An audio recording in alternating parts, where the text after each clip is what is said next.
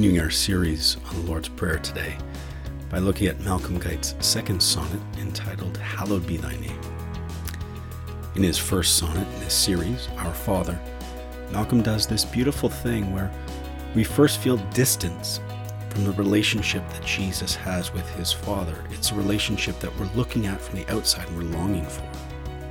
And I'm sure that you've all felt that at some point in your lives, standing on the outside of a relationship and looking in, seeing the ease and the comfort with which two people carrying on and thinking, I want that. I want to feel connected like that. I want that level of comfort and ease with someone else.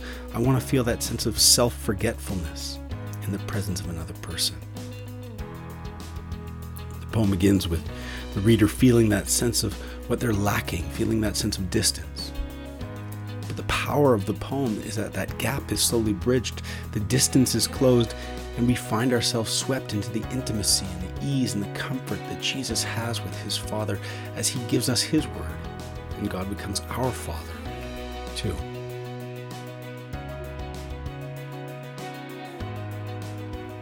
Well, something similar happens in this second sonnet.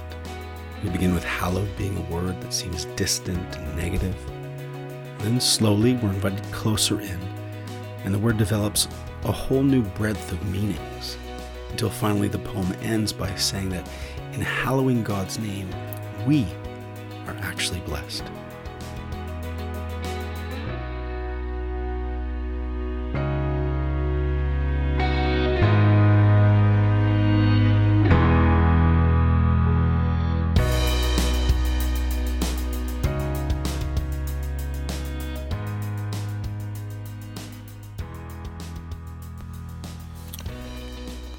Here is the second in my sequence of seven sonnets on the Lord's Prayer.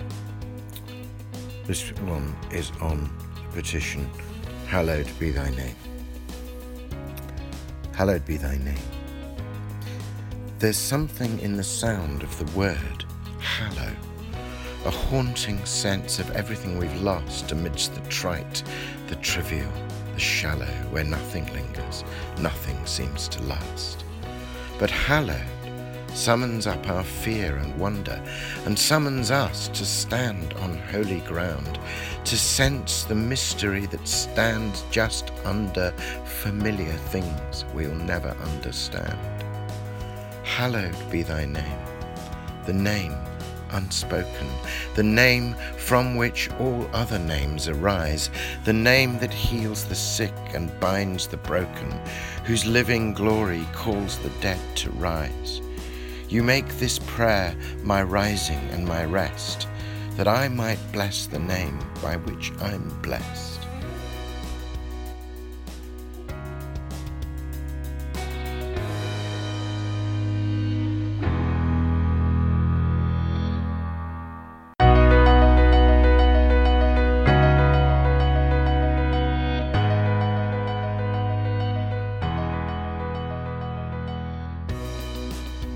Of the dangers for us is that words simply become religious words, nice, pious language that we use on Sunday mornings or in conversations with other Christians, but they have no real place in our everyday lives. Hallowed can be one of those words. I don't think that I've ever used the word hallowed outside of praying the Lord's Prayer.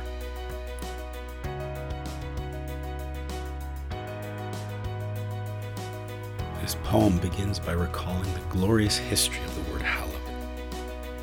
the amazing image of holy ground where Moses met God in the burning bush, or of God miraculously working in the lives of his people to rescue and redeem them, or of God's dramatic interventions in history. But all that feels lost to the poet. It doesn't match the monotony of his everyday life.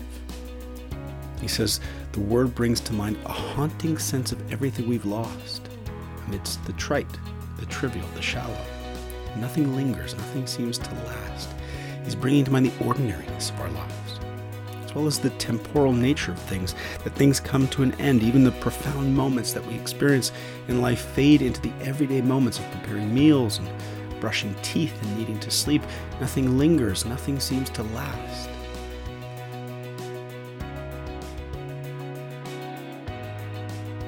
But then there's a shift midway through the first stanza.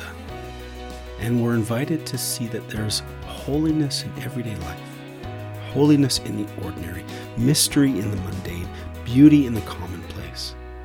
And that we're actually standing on hallowed ground right now, wherever you are. Where are you right now? Take a moment and look around. Take a moment and consider what's summoning you to fear and wonder right now.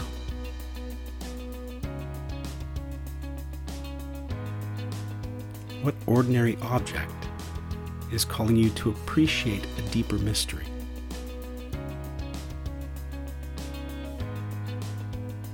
What familiar thing that you are doing is inviting you to consider this deeper beauty? How is this place holy?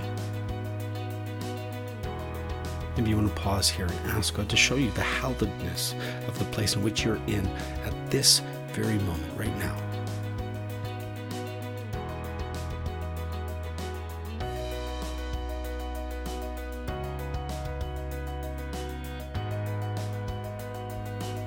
And then the second stanza rises and invites us to recognize the one who makes all things holy, the one who hallows the ordinary and the mundane, who makes every moment a sacred opportunity, the one who heals the sick and binds the broken, the one who calls the dead to rise, the one who is present with you right now in this very moment, hallowing it, making it holy.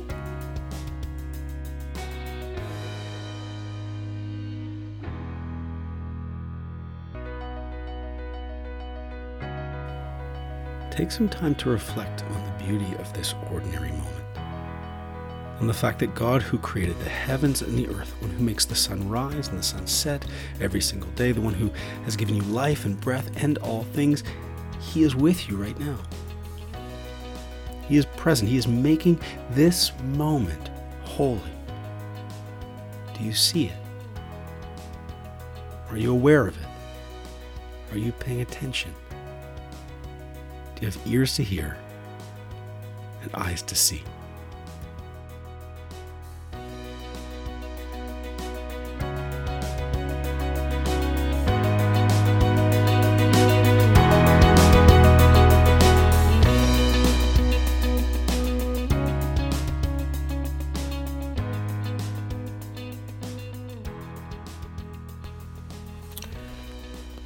Here is the second in my sequence of seven sonnets on the Lord's Prayer. This one is on the petition, Hallowed be thy name. Hallowed be thy name. There's something in the sound of the word hallow, a haunting sense of everything we've lost amidst the trite, the trivial, the shallow, where nothing lingers, nothing seems to last. But hallowed summons up our fear and wonder, and summons us to stand on holy ground, to sense the mystery that stands just under familiar things we'll never understand.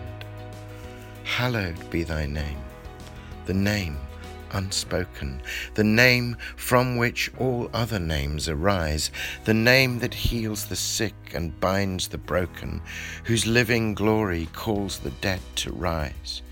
You make this prayer my rising and my rest, that I might bless the name by which I'm blessed.